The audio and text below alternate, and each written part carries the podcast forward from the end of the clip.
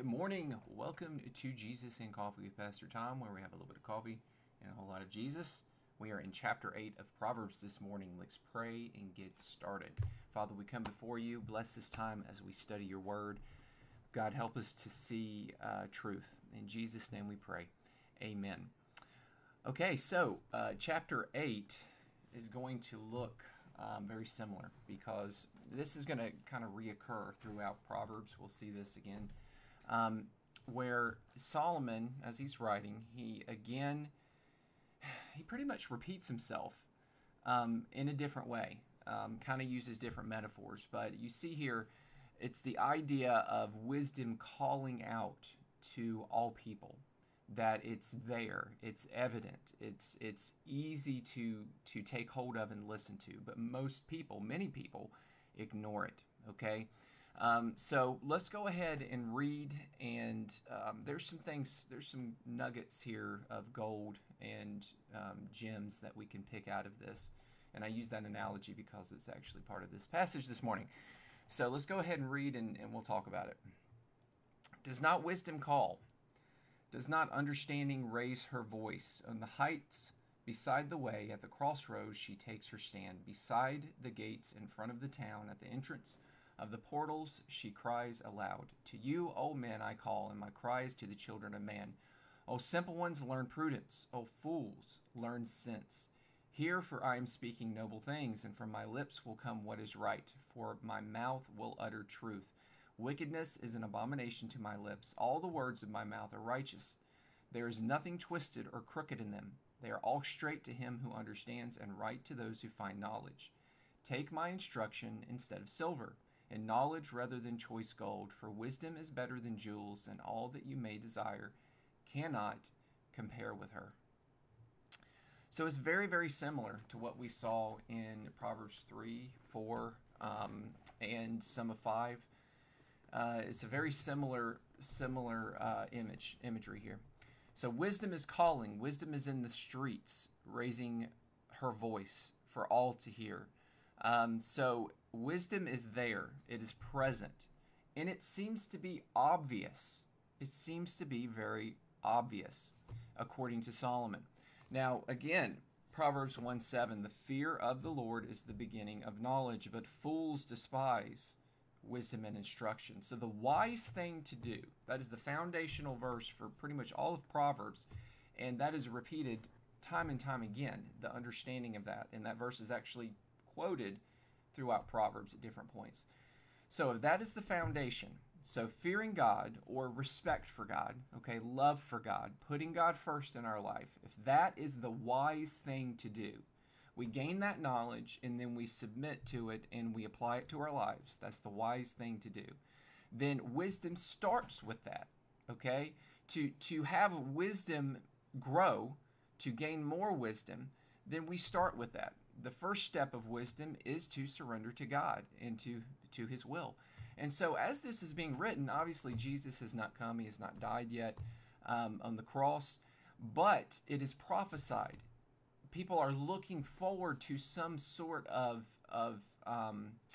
saving from God, okay? The Jewish people understand that God is the one who provides salvation. God is the one who delivers, okay? The whole idea of Israel coming out of Egypt and God providing a way for them. God is the one who delivers from slavery, okay? God's the one who delivers from slavery to sin. God is the one who sets people free, as he always would set his nation free.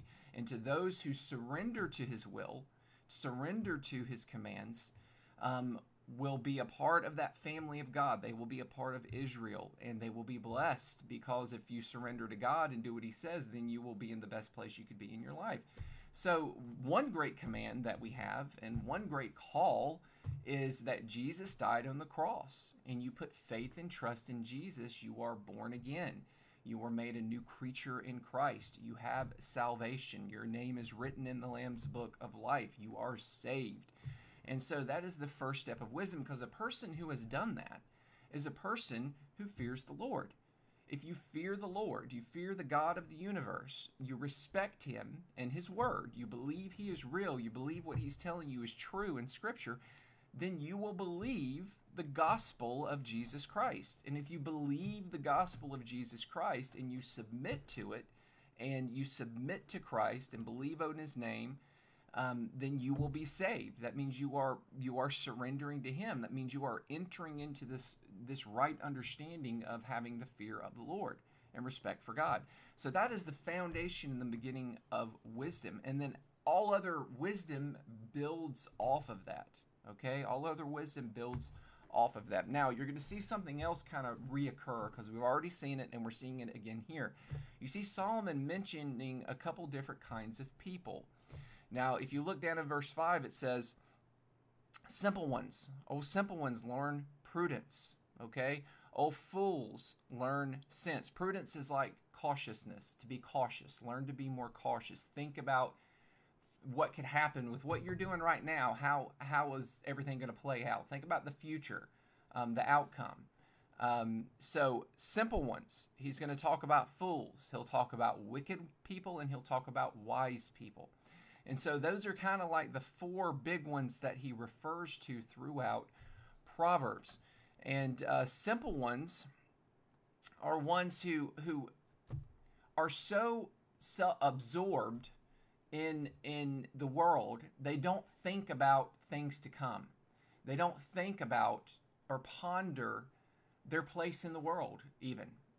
They're just so focused on what they're doing day to day. They live day to day. They don't think much about the future. They don't think about what happens now and how it impacts later. It's not that they're stupid, although the term simple one is used. It's that they're not thinking ahead. They're not thinking about tomorrow, okay? And that's why he says, simple ones, learn prudence. Be more cautious. Think about what you're doing today, how it impacts tomorrow. Plan ahead. Think about the future.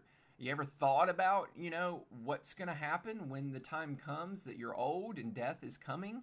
What happens afterwards? Think about those things. Consider those things. And then fools are ones who know, but they just outright reject it. They're stubborn. They're selfish. They're foolish. Okay? It's fools who reject the fear of the Lord, as Proverbs 1:7 says. So he says, fools, learn sense. Wake up. Get some common sense. Stop being foolish and rejecting what you know is right.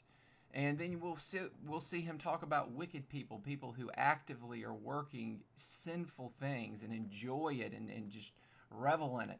And what they're really doing is they think they have the best thing they could ever have, which is just causing chaos in the world around them and only thinking about themselves, when in reality, if they surrender to the Lord, there's greater joy in doing that.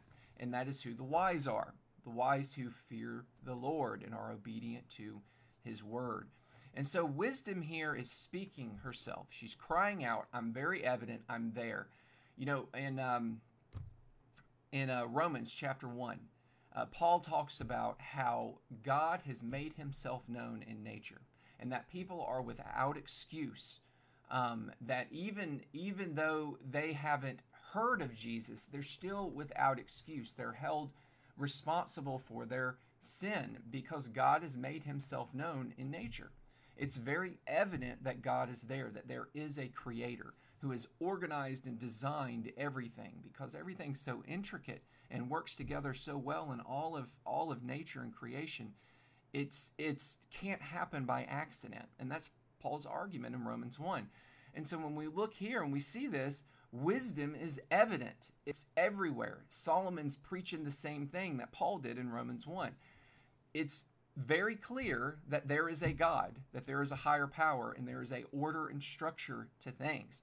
So wisdom, that truth, is crying out. So surrender to this higher power, to this God that is evident in all of nature. Don't be selfish and only focus on yourself. Don't be simple. Don't be foolish. Because wisdom, when you find it, it is more precious than any material gain this world has to offer. God's word tells us the greatest commandment, love God with all your heart, soul, mind, and strength. That is the most important thing you can ever do in your life, okay? Jesus tells us in a parable that to find that relationship with God, to love God with all your heart, soul, mind, and strength, is likened to the kingdom of God. When Jesus talks about the kingdom of heaven, that's what he's talking about. He's not just talking about a place that's very nice and pleasant to live in. He's talking about a relationship with God. He's talking about a fear of the Lord, a right understanding of who God is and who you are in your relationship with him. And that is of the utmost importance. That is the kingdom of heaven. Okay, that is the kingdom of heaven. Now, he gives us a parable. He says that one day a man was working in a field, and he came upon a treasure, and the treasure was so great that he went and sold every other material thing that he had ever gained in order to buy that field to get that treasure that was in it. And he said that is what the kingdom of heaven is. The kingdom of heaven is that treasure in the field. And when you find it, nothing else in this world can compare to it. No material gain. No house, no car, no gold, no jewels, no silver. None of it can compare to the worth of having a relationship with your Creator, to be restored in that relationship, to have a right understanding of who He is, to respect Him, to fear Him, to love Him with all your heart. That is more precious, and nothing else you can ever desire can compare to it, as verse 11 tells us. And so that truth is being taught here. To know God, to fear God, is more important than anything you can ever attain. People will spend their whole life chasing after financial gain, wealth, power, control, respect, all of those things. People chase after that, and in the end, one day they're going to be laying on their deathbed.